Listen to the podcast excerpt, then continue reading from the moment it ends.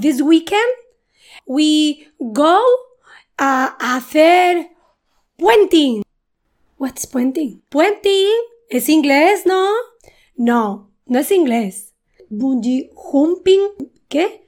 Jumping, bungee jump, puenting.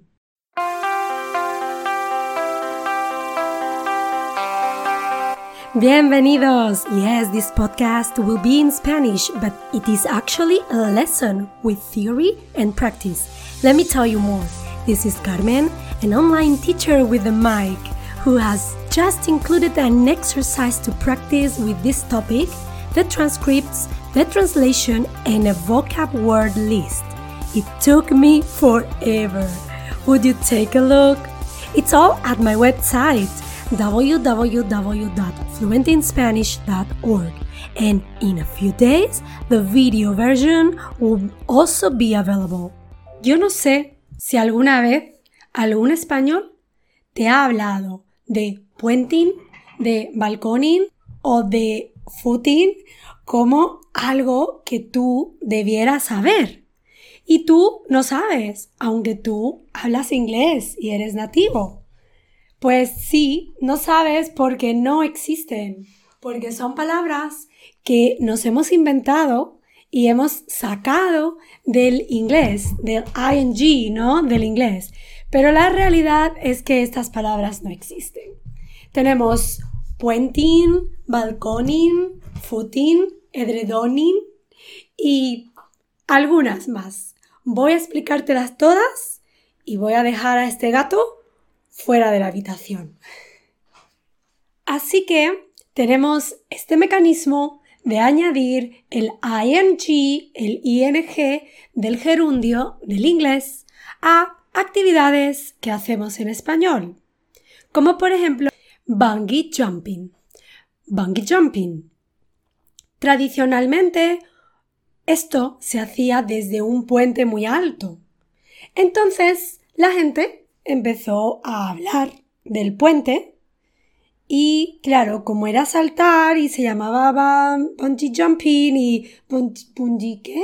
Bungee jump, jump ¿qué? Bungee jump, bungee jumping, puenting. Supongo que porque terminaba en ing, ¿no? Y era muy difícil de recordar. Además, hay una U, después otra U, y ellos no lo pronuncian como U. Bueno, pues puenting. Ah, yo personalmente nunca he hecho puenting y para que yo haga puenting necesitas pagarme mucho dinero, pero mucho, mucho, ¿eh? Porque no es algo que me divierta. ¿Y qué me dices del balconing? ¿Qué es esto del balconing? Bueno, en realidad me pongo un poco seria porque es una actividad que causa la muerte de turistas. Básicamente se asocia a la zona de playas del Mediterráneo generalmente, que es donde suelen venir de vacaciones europeos muy jóvenes que beben mucho alcohol y en algún momento ellos intentan saltar desde un balcón a otro balcón, teniendo como consecuencias frecuentemente caídas en la piscina del hotel pero, lamentablemente, otras veces esto no es ninguna broma porque hay jóvenes que han muerto. Así que es un tema bastante serio. Suelen, he dicho, europeos, muy jóvenes, pero la realidad es que suele hablarse de jóvenes británicos. Footing. Footing. Hacer footing de pies, footing, es running. Pero yo no sé por qué. En algún momento tomamos la palabra foot y decidimos que correr como actividad habitual para hacer deporte, no escapando de alguien, si escapas de alguien no es footing, se llamaba footing. normalmente asociado a correr al aire libre. In order to avoid the illegal copy of this podcast, I just want to say here in the middle of the podcast that this is an original podcast from fluentinspanish.org. Para evitar la copia ilegal de este podcast, solo quiero decir aquí en medio, de repente, que este es un podcast original de fluentinspanish.org. Hay una que voy a decir un poquito bajo, que es vueli, que viene de volar, de vuelo, de flight, y es el nombre ingenioso que una compañía, una aerolínea de bajo coste tomó para su empresa que a día de hoy continúa funcionando en vuelos europeos, que yo sepa. Y su campaña de marketing fue muy interesante al principio porque era graciosa Ahora ya creo que nos hemos acostumbrado bastante. Sofin. Este fin de semana estoy muy cansada y voy a hacer Sofin. ¿Qué planes tienes para este fin de semana? ¿Planes? Yo este fin de semana voy a hacer Sofin. Estoy agotadísima. Sofin, sofá, pues estar en el sofá, viendo películas, series, leyendo, no hacer nada. ¿Os imagináis una cuenta de Tinder o de las apps similares donde una persona dijera que su afición es hacer surfing? Nadie daría like. Nadie.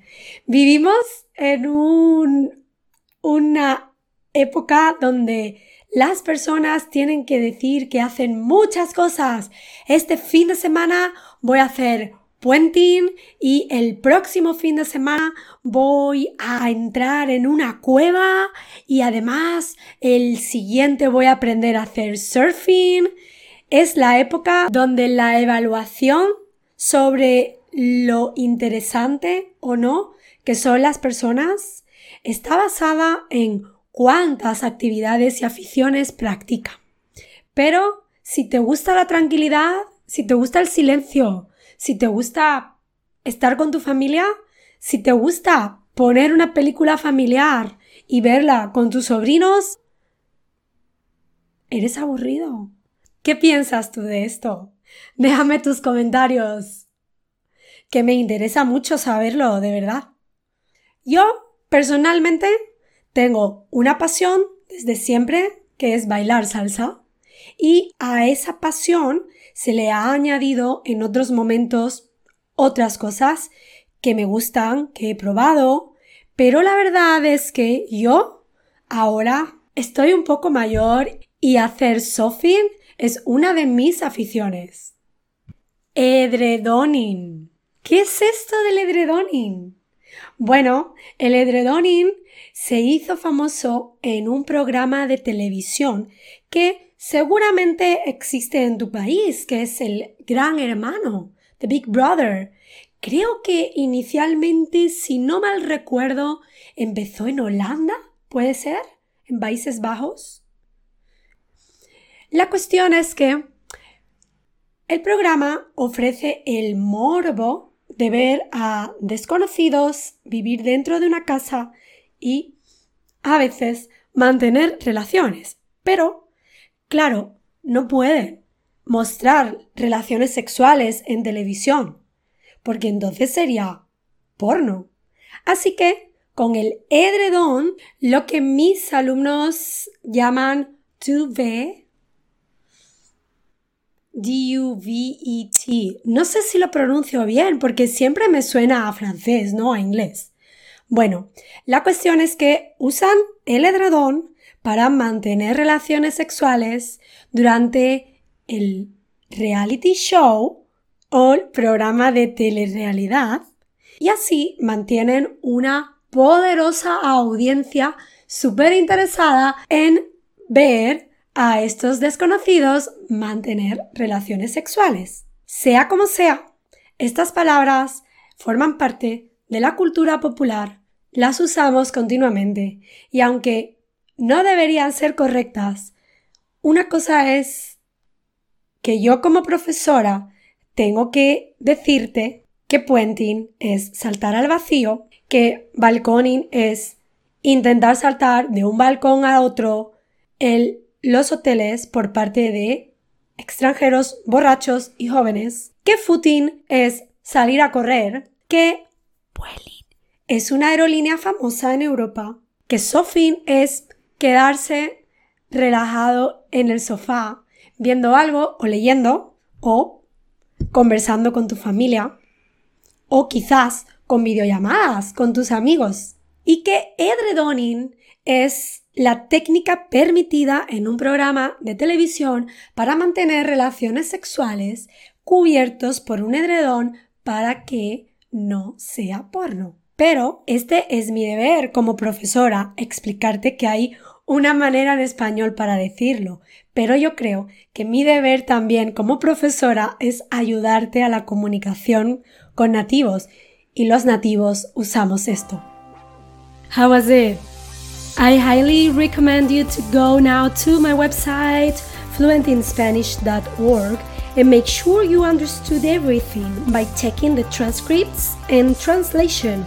Another thing you can do is start the next podcast by reading the vocab list first.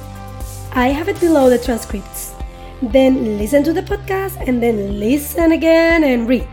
There are different ways to do it. You choose. Let's work together on your goal of becoming fluent in Spanish. Hasta pronto!